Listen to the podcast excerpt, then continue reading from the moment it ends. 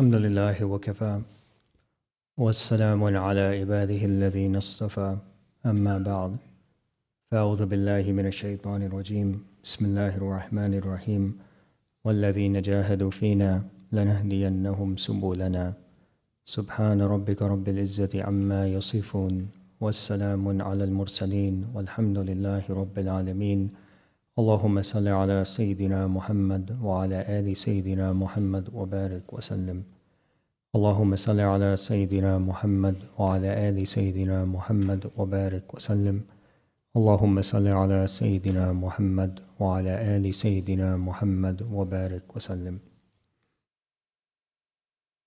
Over the last few weeks, I um, was working with uh, Hafiz Basharat on a little booklet um, which we uh, entitled Rest Stops of Remembrance. And essentially, this booklet is a guide to some of the du'as that the Prophet ﷺ would make throughout the day or on very specific occasions. For example, there are some du'as that the Prophet ﷺ would make at the time of waking, or at the time of sleeping, or at the time of eating, or when completing a meal, or um, when the day would begin, when the night would begin, etc. And um, inshallah, we'll have copies of that available. Uh, it's uh, we printed some copies and we um, have been editing it, and inshallah, the new version will be sent to the printers, and then we'll have that. We'll make that available for everyone who would like a copy. Um, inshallah, by tomorrow or the day after, it'll be on our website as well. So, um, but in doing that, um, because we were reviewing and studying and thinking as we put that book together, uh, one of the um, important features that uh, that was that was placed in the book was the various du'a that the Prophet ﷺ used at the beginning of the day and the beginning of the night. And um, because this period is the beginning of the, as I was reviewing and putting together uh, my thoughts, um, I also began to think that like this also is the beginning of the night, uh, even though we meet on a Sunday at Maghrib, it's technically the beginning of the night. So it might be a good habit to, on occasion, present some of those as well, along with the dhikr that we do, so that all of us can get in the habit of uh, making those du'as. And we put together, uh, admittedly, I think you have to remember that uh, when, when uh, you know, one companion is bringing one du'a, another companion is relating another du'a, a third companion is relating a third du'a. So um, if you put them all together, it becomes many. But um, what we did was we selected a very simple, easy sequence of those du'as, and each one kind of covering a theme. I think that that whole um, sequence doesn't take more than perhaps uh, three to five minutes to recite. And uh, it's something that we should be in the habit of doing every morning and every evening because there's lots of benefits associated with it. So the reason that I took this pause here, and by the way, the, the reason this is also dominant over my, we just finished a retreat. If I look tired, that's why I don't, I actually can't even pick up my hand. But uh, we just finished a 36 hour retreat this morning. And uh, one of the features of that retreat was that we also went through that booklet, and uh, you know the brothers there were also reviewing that booklet with us. So um, anyway, uh, I just wanted to get it pulled up on the screen, but maybe it's a little complex. So what we'll do is uh, just to introduce, you know, this notion and make sure that we all embed this in our routine. But by the way, let me just also establish that uh, the best dhikr, the best dhikr is always the dhikr that's established by the sunnah. And by the way, every line that's in our routine that we do once a week, each of these has some established basis in the sunnah, or it's from the Quran, as, as you see sometimes on the screen. But anyway, I mean, in, in the time of the morning, the time of the evening, etc., it's always best to embed the sunnah, sunnah in our routines. So I don't know if we can get it on the screen, and I was hoping we could just run it together in three minutes, five minutes, however long it takes. But um, since we don't have it, let's at least just do one together, and uh, in the future we'll add over time. Uh, and I'll just recite it, and everyone can, everyone can recite it over me. Uh, everyone can re- recite it with me. But uh, let me just introduce it. So the first um, one, and by the way, this the sequence is arbitrary. The Prophet ﷺ didn't say do this and do this and do this and do this. He simply just introduced a series of things that can be um, shared or recited at, that, at the time of the beginning of the evening. So the first uh, of these du'as, which again is also in the booklet, is called um, the greatest istighfar. And uh, why it's termed the greatest istighfar? Oh, subhanAllah. that is good timing. I should have said, take us to Jannah. okay. Anyway, alhamdulillah. So um, the greatest istighfar, uh, essentially, the we, we in the booklet we labeled the heading uh, for this chapter, the greatest istighfar. And the reason we labeled it the greatest istighfar is because the Prophet ﷺ said that this is the best way by which a person can seek forgiveness of Allah subhanahu wa ta'ala.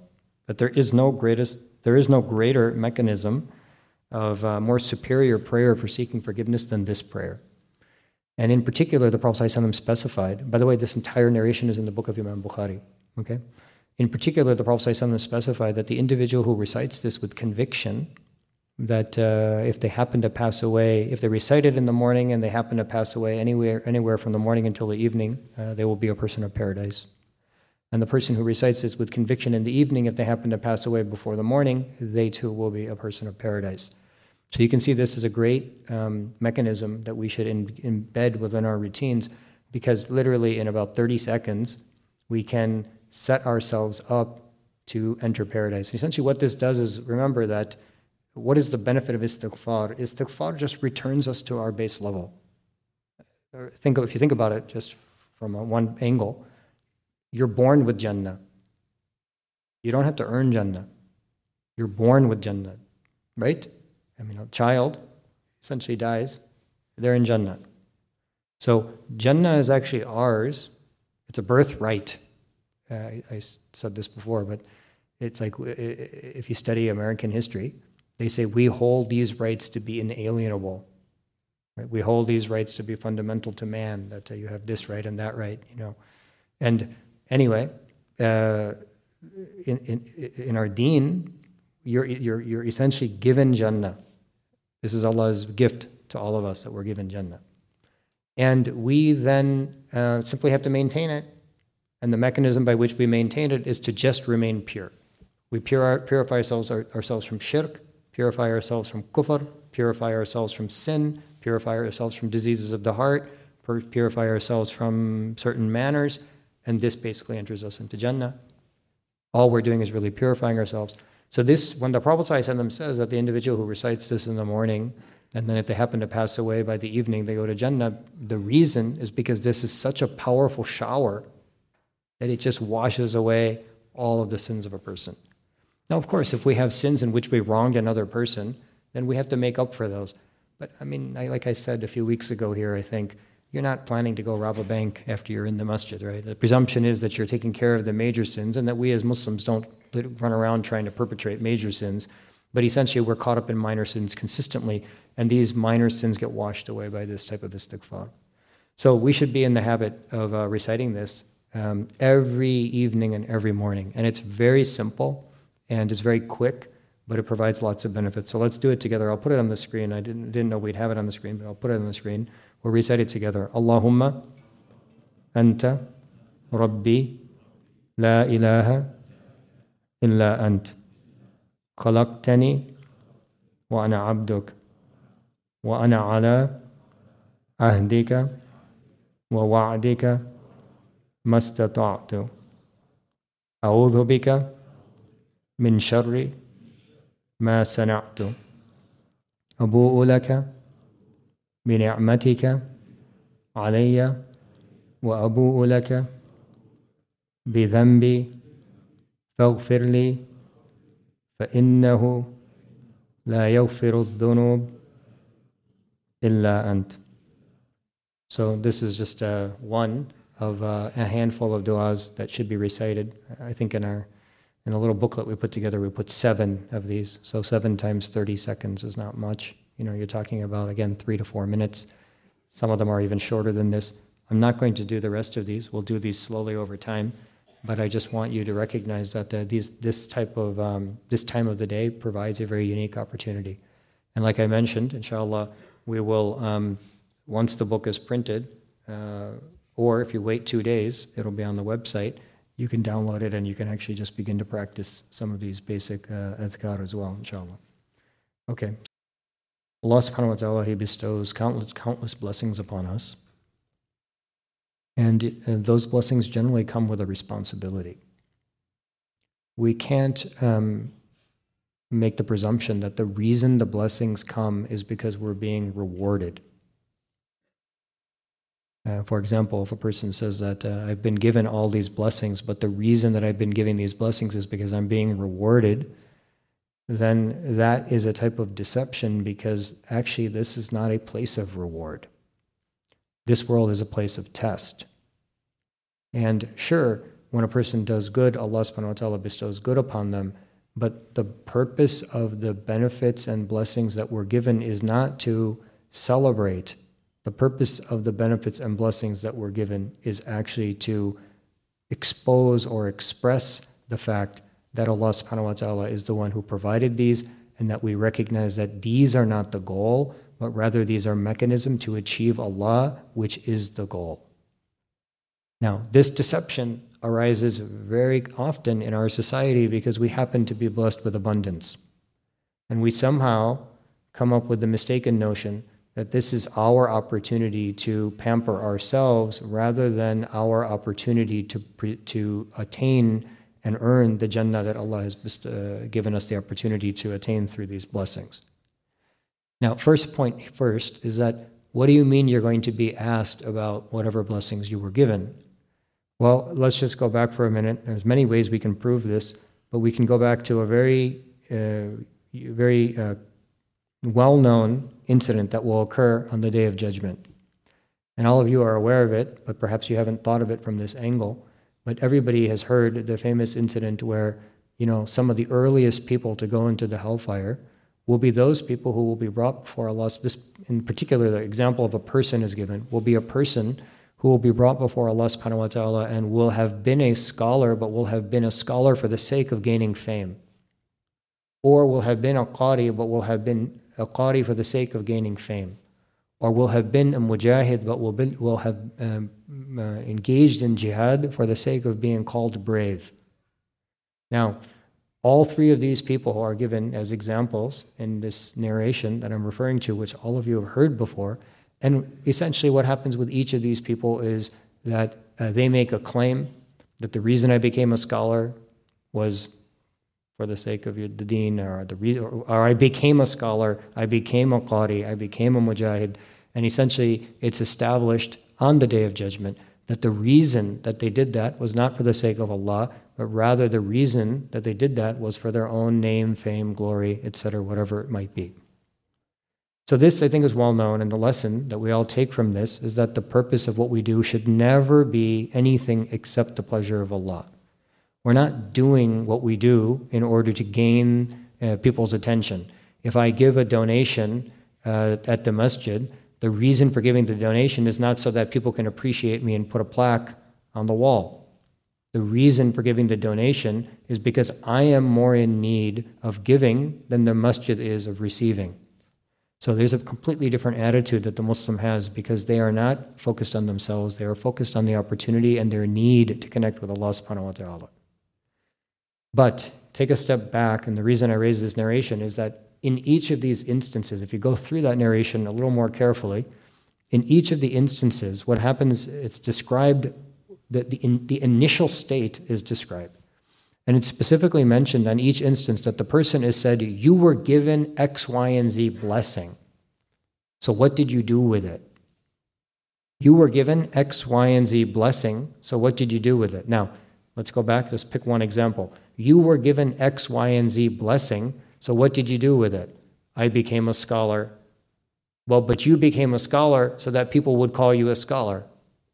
So go and ask them for your reward. But here, your result is going to be Jahannam, right? So notice that the whole scenario that you're very aware of, it's initiated by the question, what did you do with your blessings? How did you reciprocate the blessings that were bestowed upon us? Or how did we reciprocate the blessings that were bestowed upon us? So we have to ask the hard question before we're asked that day. Right? We have to ask that hard question what are we doing with the blessings that Allah has bestowed upon us? and how are we're reciprocating the fact that He gave us those blessings. Every blessing comes with a responsibility. To think that somehow we're being showered with a reward is actually thinking that we're in Jannah when we're not in Jannah, we're in this world. This world is a place of test, which means that each responsibility is not a reward, it is really a test, asking the question, What do you do with this given that Allah has bestowed this upon you? So we have to be exceedingly careful to understand this point. Now, all of us recognize this, and perhaps we best recognize this in the context of the wealth that Allah has bestowed upon us. And we all know that the wealth that Allah bestows upon us is really just an opportunity for us to be able to spend in order to earn, or at least attain, I should say, in order to attain His blessings so that we can get into Jannah. This is a key criteria of the wealth that we've been given. And we should be very clear about this. The purpose of our wealth is to liberate ourselves. It's our opportunity. Each person is given their own unique key by which they can unbind um, themselves from the shackles that they uh, shackles of their mistakes and their sins. Our unique opportunity, if we happen to be blessed with wealth, is to spend that wealth in the name of Allah. And Ironically and interestingly, the spending of the wealth in the name of Allah never decreases wealth, although it feels like that. Externally, outwardly, it appears to be that I'm decreasing my wealth. We know two things.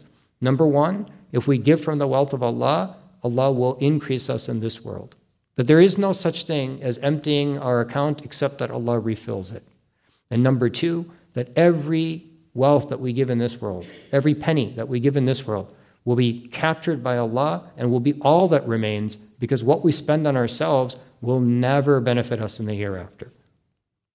What we spend on ourselves will not benefit us in the hereafter. What re- actually is saved, what actually remains of our wealth, is that which we spend on others because that's what allows us to be able to maintain it in the hereafter. So this is the general premise with wealth, and all of us know that. And honestly, it's a it's a daily challenge because this is the biggest deception. You know, uh, we're, we're very attached to wealth by nature.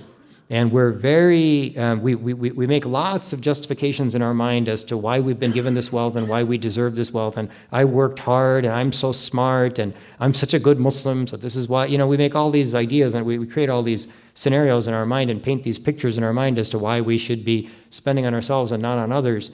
But I mean, this premise is exceedingly clear. Sometimes it's hard to hear, but it's exceedingly clear. Everyone knows it, we've talked about it before. I want to take it one step further today. And I want to say that it's not just the physical wealth that is a responsibility, but there's another type of wealth that, alhamdulillah, thumma alhamdulillah, we've been given. And that wealth is the wealth of our deen. And this wealth of deen also carries a responsibility. When a person is given the blessing of deen, it doesn't mean that they can revel and celebrate in their experience of deen without having a concern about ensuring that they do what they can to share that deen. It's like any other wealth. If I said to you, hey, you have $1,000 in your bank account, what's the best way to increase that $1,000 and maintain the blessings of that $1,000? We would all say, I should give a percentage of it in, in, in sadaqah, I should share it with others, I should seek those in need and I should present it to them. That will benefit me by increasing my wealth, by bringing more barakah into my wealth, and by preserving my wealth both in this world and in the hereafter. The same is true, however.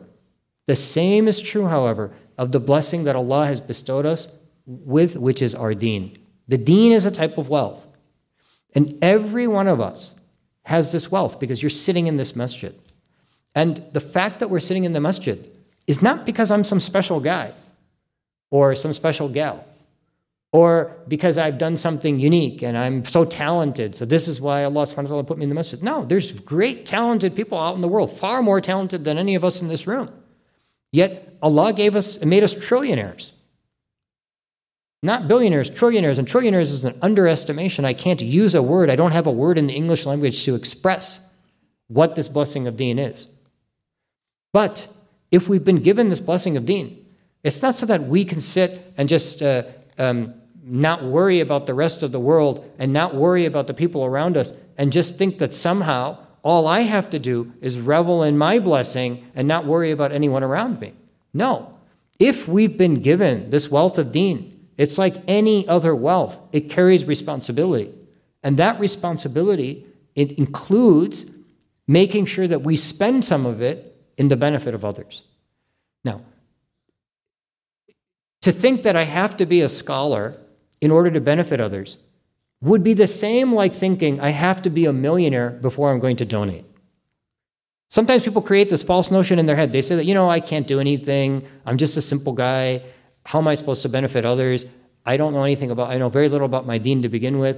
But I would go back a step and say, do you need to be a millionaire to donate? No.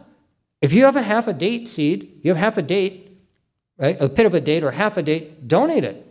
Donate some of it. Because Allah subhanahu wa ta'ala will give you the benefit of that, even if it isn't a large amount. Sometimes even just the smallest amount can provide a great benefit.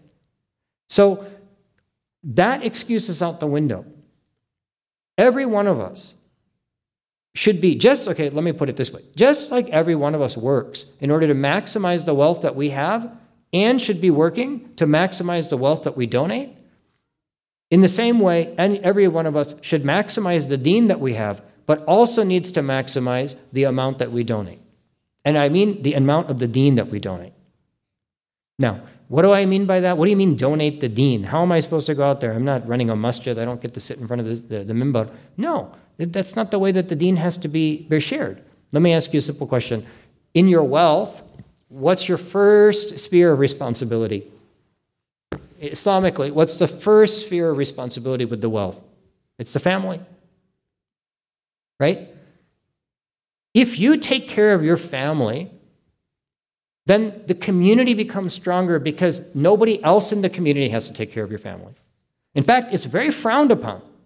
If in, look, you're not permitted to go give wealth and then leave your family hungry. Correct? You're not permitted to go give wealth and leave your family hungry. But why is it that, how would, you, how would we think that we're permitted to go and do every, worry about everybody else's deen but leave our family empty? It's the, same, it's the same thing. The first sphere of responsibility in our physical wealth is our families, and the first sphere of responsibility in our spiritual wealth is our families as well. And we have a primary responsibility to ensure that we bring Deen into the home. Now, deen into the home doesn't mean that you turn the home into a madrasa, because you'll have the whole house run away from you. Deen in the home just means to bring Allah, the remembrance, basic remembrance of Allah, the basic principles of purity, the basic essence of the deen that all of us have in our lives, to bring that into the home as well. Now, how can that occur? That can occur by ensuring that we spend time. First of all, it starts by spending time in the home. I was reading, one of the scholars was writing that uh, he was very frustrated. This is 100 years ago. 100 years ago, one scholar is writing. He said, I feel so frustrated that people leave their home to spread the deen, but they don't even do anything in their home to share the deen. And subhanAllah, it's true. It's true. So each of us bears a responsibility, which is to establish and share the deen in our homes. Now, what does it mean, share the deen in the home? Look, once a week, every one of us should gather the family together. Should gather the family together for 10 minutes. For 10 minutes. And maybe you pick some book that is simple. Again, you don't want to get too detailed, right? You just want general principles because you can't impose on people. You have to have wisdom. So you want to do this, you want to give the same dawah that the Prophet would give, right? Which is here's the basics of this deen. So every week, maybe five minutes, 10 minutes, seven minutes. You tell the family in advance look, seven o'clock on Thursdays, we as a family are going to sit together and, um, you know, there's five of us. Uh, this week, you're going to say something about the greatness of Allah. Next week, you're going to say something about the seerah. Next week, I'm going to say something about uh, some aspect of the deen. Or maybe you say, We have this book, I'll read a paragraph today. Everybody can say what they felt. Next week, we'll read another paragraph. Doesn't even need to be anything major. It's not what you say that matters in those gatherings, it's the fact that you turned to Allah and cared. It's that much just to show Allah subhanahu wa ta'ala that we care, that we recognize that we have been given this blessing and that this blessing isn't going to be maintained by me uh, punting the responsibility to the masjid, to the imam, to the Sunday school, and to the full time Islamic school. That's secondary. Those things are there. But look, as a, as a person who has responsibility sitting in this seat, I don't have access to, your, uh, to certain people in your family. Maybe I get a chance to speak to you. I'm not going to get a chance to speak to every member of, uh, of your family. You have access to your family. Now, it was acceptable, although that scholar is com- complaining 100 years ago. In my mind, I was thinking, he's complaining, he's in the Indian subcontinent. Why is he complaining about this? It's a minor issue at that time. Why? Because, okay, if the family, if the, if the, if the head of the family didn't take the responsibility, then at least there's a layer of protection because the whole society is Muslim, the school is Muslim, the teachers are Muslim, all the people in the, uh, surround you are Muslim. So if I fail, then at least they'll be the, the, the children or the next generation will be, will be saved by a series of safety nets. But there are no safety nets here. We're in the middle of how we ended up where. We're in the middle of this place, right? If, if my safety net is out, the next step is very dangerous. So, if every person were simply to just take this responsibility of doing something really basic with their family. Now, again, I'm not talking about like imposing deep fiqh on, on the family. Fiqh is not something you impose on people. Fiqh is something that comes naturally when you love Allah, you love His Messenger, you want to figure out how to attain. You, you, you, it's a secondary, it arises secondarily you sit, if you sit with the kids and tell them, you guys are wasting your time on your phone, you guys are wasting this, TikTok is haram, this and that, they're not going to listen to anything you have to say. All, all you did was break the connection. But look, if you spend uh, every day after school an hour with your kids doing homework and you talk nothing about deen, just you spend an hour with your kids doing homework every day. Now what happens? You bought a connection. Do I really care about physics and my, my child learns physics? Maybe not. But if I'm sitting with my child and teaching and working with them on physics, I have another goal in mind, which is like, hey, this is a way I can communicate with them. I'm developing a connection with them. I'm going to use that. It's, I'm, I'm earning capital. I'm going to spend that capital one day. One day, when I have something to say, I spent six months talking to you about this, this, this. One day, when I have something to say from my own heart, I'm gonna, it's going to be much more likely that they're going to listen. So we have to spend time with the families. We can't just like ignore the families and go off and I'm sitting and eating in a restaurant. I'm sitting with my friends and chatting because my house is so frustrating. I can't deal with anybody in the house.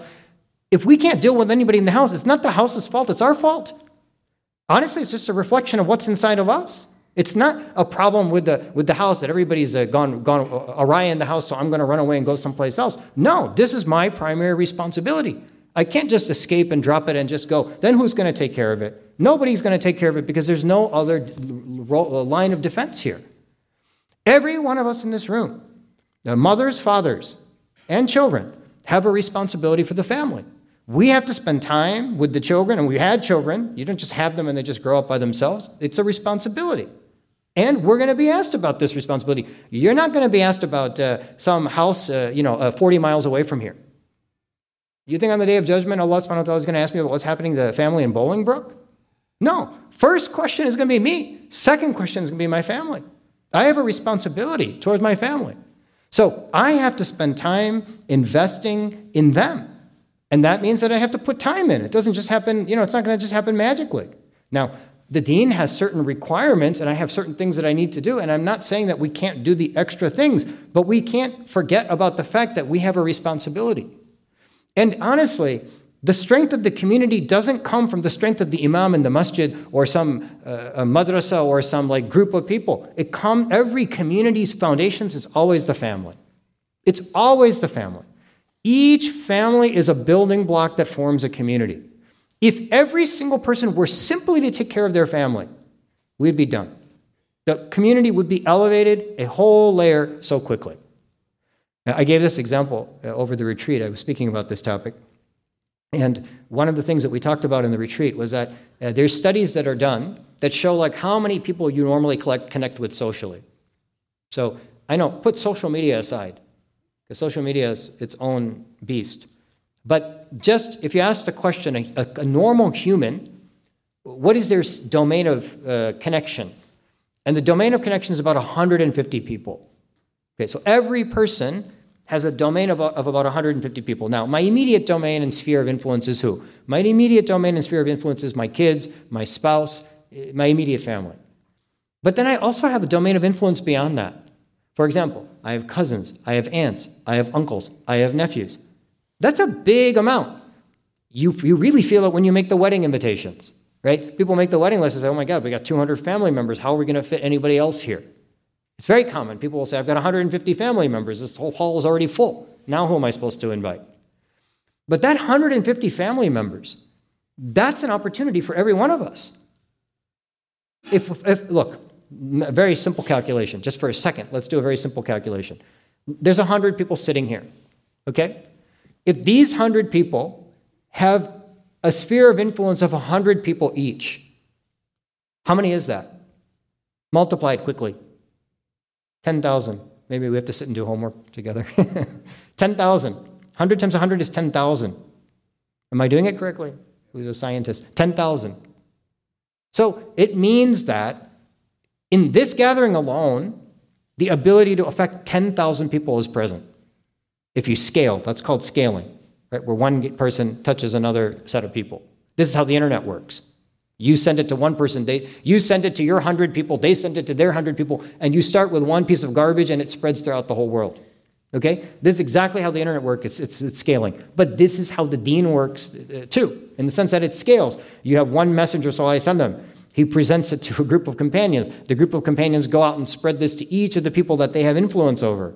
And over time, this thing scales until you become a billion people, right? SubhanAllah, it starts with one man. But it starts with one sincere man who cared, who cared enough about his community. Initially, the Prophet's da'wah began with just his family members. And eventually it begins and it spreads throughout his tribe. And then the people of the Quraysh. And then from the people of the Quraysh, it spreads beyond. It does, it, it, it's, spread, it's scaling, it's scaling, it's scaling, scaling until it becomes who we are today. But we are who we are today because somebody cared beforehand right? For example, you know, you say, "Oh, it was easy in the back in the good old days. One chief converts and the whole tribe follows."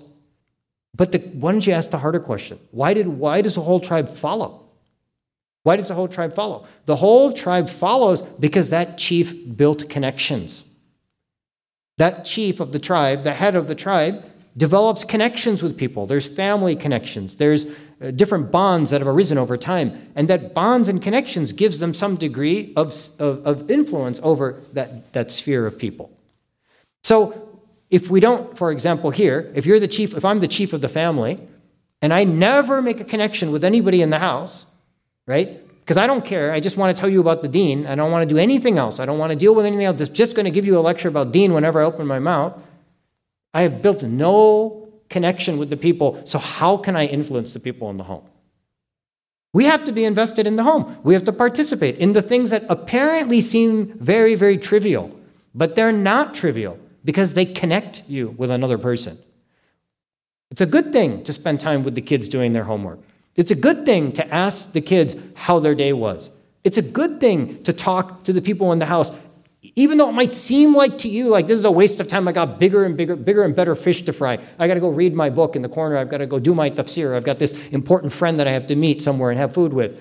But but the, but then how do you develop a how if you don't have a connection? How are we going to develop a sphere of influence? So every single person in this room has been given a certain degree of wealth, and the, by wealth here I mean the wealth of the deen But to share that wealth requires an investment. It requires that we develop connections with one another. It requires that we talk to people about what they want to speak about. I'm not saying we have to do anything haram, but where is there, where is there the harm in asking how your day was? Where is there the harm in asking, what do you have for homework today? Where is there the harm for asking, do you want to go do this? Right? But if we don't spend any time, and then people come to me, and I get this every day, that's why I'm so heated about it. I get this every day. My family is upside down. I'm doing all this great work, nobody in the house is praying. It's not the house's fault, it's the chief's fault. Fine. In some occasions, some occasions, I understand that you know you work and work and work and you're sincere and good-hearted and it doesn't work your way. Somehow Allah tests you and you know the, this particular person in the family happens to go off and needs some time before they return. I agree that that happens, but that's not the primary diagnosis. It is a diagnosis. It's a possible. It's on the differential of diagnosis. Sorry, I'm talking medicine. It's on the differential. It's on the possible list of diagnoses. But it's not the primary diagnosis. It's not the most common diagnosis. The most common diagnosis is that we failed as chiefs. I got no connection with my kids. I got no connection with the people at home. I don't have enough time to talk to my neighbor. So now how am I supposed to influence them? Well, when it comes to Islam, I want to tell you God is one and that Muhammad is his messenger. So I tell them, what are they going to listen to us? That's not the way human beings function. You have to have a connection with them. You have to understand them. You have to uh, communicate with them. They have to have a bond with you. And then at the right time, at the right moment, you have the ability to be able to share this important message. So, very important that every single one of us handle our own domain. The imam in the masjid cannot handle all the family problems. The imam in the masjid is not going to be able to clean up. People come all the time. They bring you, they bring you the subject at the nth degree. They, they bring the family member or they bring a person that this person doesn't pray, this person doesn't this, this person doesn't this. Can you sign them up for hifz? This person's this, this, this. I want to, do you have any space in the Islamic school? This person's gone way astray. Uh, I think they should go in this madrasa. Is there any room for admission? That's, a, that's like a complete shirking of our response, complete uh, denial of our responsibility. And now we want to like try to solve it at the nth hour uh, by just putting them in this environment. Alhamdulillah, Allah accept the intention. At least we care that much. May Allah subhanahu wa ta'ala make that a mechanism by which we can uplift our families. But the responsibility primarily falls on us. In this society, especially, there, it falls on us. We have to invest time, spend it with our children. We have to build connections. We have to build bonds. We have to connect with every member of our family. We have to call the people in our family to see how they're doing. And then what happens is that silent connection slowly begins to infuse some goodness within the people. And that, inshallah, will lead to a, a, great degree of advancement of the community. Now, what happens is in the context of that, if you ask the imam in the masjid, in the context of that, if you ask the Imam of the masjid to give a lecture, it's so much easier for the Imam in the masjid to be able to uplift the entire community. Because now they just have to do small little touch ups. They don't have to like try to carry every single person's family on their shoulder, which is never possible, by the way. So, again, the summary, uh, long winded, but the summary here is that Allah subhanahu wa ta'ala has blessed us with deen. Allah subhanahu wa ta'ala has blessed us with deen. It's a great blessing. But it carries a responsibility as well. It carries a responsibility. And that responsibility is that we have to share it. And it's through the sharing of it that we'll be able to grow it, develop it, uh, increase it, advance it. But in order to share it, don't forget that it needs to occur in, the, in a backdrop of trust. It needs to occur in a backdrop of a relationship with others. And it's when we have that type of relationship, when we build that type of capital between one another that we're able to then eventually uh, make our claim and present with wisdom what we're trying to achieve. And it's far more likely for that to lead to uh, the, the, the, the, the establishment of deen in the homes than just assuming that it's arbitrarily going to occur and then cursing everybody in the family when it doesn't. That's just not the way the world works. Again, I'm not saying we shouldn't do the good things that we do. Yes, we should take the time to do the things that are important to us. We should advance in our deen. We should make contributions to the community around us. We should take responsibility on our shoulders. Those are all important things. But we should always keep in mind that we have a primary responsibility of the family. And the moment we have a family, that means that we have a responsibility towards that family. When I'm home, I should be home. I should be participating. I should be an active member of the family. The Prophet ﷺ, when he was at home, Aisha radiallahu anha describes what was he like at home. He was actively participating in the home. He's like, uh, you know, uh, stitching things, literally stitching things at home. Now, if I walk in the door, I'm so tired, I put my feet up on the couch and I say, everybody, where's my food? Where's my this? Where's my that? You're not participating in the home. You're just a king who walked in the door. That's not participating in the home. Participating in the home is to get up and say, hey, what's going on in the house? How can I make a contribution? What can I do to make the entire family unit move one step forward? That creates capital. That creates trust. That creates an opportunity for perhaps maybe a, a, few months down the road to be able to share a piece of guidance. But that requires effort as well. And this is a responsibility that falls upon all of our shoulders.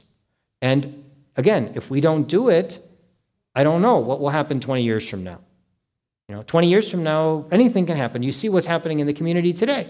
You see how families are disintegrating. You see how people literally are leaving the deen. You see how much confusion there is, how much chaos there is. Over and over and over and over over again, I'm getting these calls. I'm talking to people. People are telling me their stories. It's everywhere. It's everywhere. And it doesn't mean that there isn't hope, it just means that we have to double down on our efforts. It's even more important for every person in this room to give time and attention to their family. It's even more important for everybody in this room to be involved with their family. People, you know, our children, I'm not going to be able to do the dhikr because I have three minutes, so let me just finish here. Our children, when they go out into the world, they should see the stark contrast of the purity of the home versus everything else. It should not even be a comparison. They should see that my home was pure and I don't find that purity anywhere else. When I hang around with these people, I see that they're drinking, I see that they're swearing, I see that they're fighting, I see that they're backbiting. I didn't see any of that in my home. It's such a stark contrast that they just want to return home. That should be the, the environment of the home. But that environment, to have that type of environment in the home, requires an investment. It means that everybody's putting in their time, particularly the, the, the mother and the father. They have, they're, they're the primary people that are responsible for this. And we all carry that responsibility. Now, if the home, even if there was minimal deen in the home, but there was just this degree of purity and cooperation in the home, that's sufficient to act as a counterbalance to the options that are present outside. Because the options that are present outside, they don't compare to Islam at all. It's like the sun and the moon. Islam is so high, so pure, so great, that even the tiniest bit of it distinguishes darkness from light. So it should be clear to like our children when they go outside into the world that they don't find what was in their home in any other place. They don't find what's in the masjid in any other place. And that's why it's so important, even in the masjid got to be a place of purity, a place of goodness, a place of a positive message, a place where they feel welcome, where every person feels welcome, where they don't feel judged. If you walk in the door and everybody's judging you, you don't want to come back the next time. We all come as sinners. We don't come as judges. Allah is the judge. We're, we're, we're just a bunch of sinners coming to the laundry. Everybody brings their dirty clothes to the laundry. This is just a laundromat. So I mean, all of these things, they should, they should, they create an environment that protects us and protects our deen. But anyway, I went on so many tangents. The simple summary, again, is that Allah subhanahu wa ta'ala has blessed us with this deen, and that this blessing carries a responsibility. And as part of that responsibility, we have to spend, uh, we have to spend on others. And by spending on others here, I mean taking the time to develop the connections so that we can deliver the message that we want to deliver, even if it's silent. And by the way, the silent message is way stronger than anything ever said. You just create a positive home environment, the children will look and say, Why was it that way? Without saying a word, because I represent Islam, they see prayer, they see the Sunnah. They'll, they don't need to, you don't need to give them any kind of like calculus here. It'll be, it'll be dead obvious to them. But if we don't invest the time, we're never around, we don't participate. Every time we're home, it's war. There's it's a food fight going on constantly. What are they going to say? They're going to say the outside world looks so much better than what's here. And even worse, I go to the masjid, I hear all these positive things, but I never see it on the Muslims that I interact with, which, let's say, in this case, would be my family members. So we should take this responsibility very seriously because these are our families. And this is our next generation. It's our own homes. It's what we'll be asked about. It's our next generation. And it's our opportunity to be able to expand our own deen. Because it's in the context of a good, strong family that we can then comfortably go out and handle the rest of the world. That, that's what allows us to be able to focus on all the other things that we need to do. Once I know that my family's tucked away, they're in good shape, their iman is good. I mean, imagine if your family's hungry, how can you go out and enjoy anything else?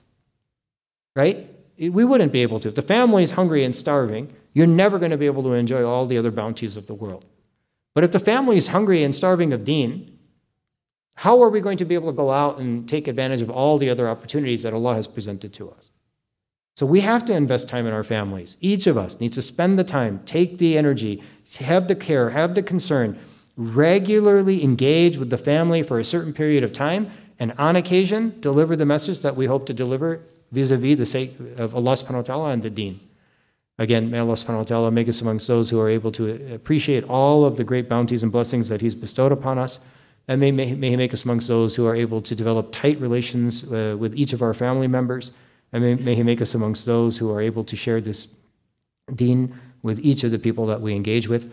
وآخر دعوانا أن الحمد لله رب العالمين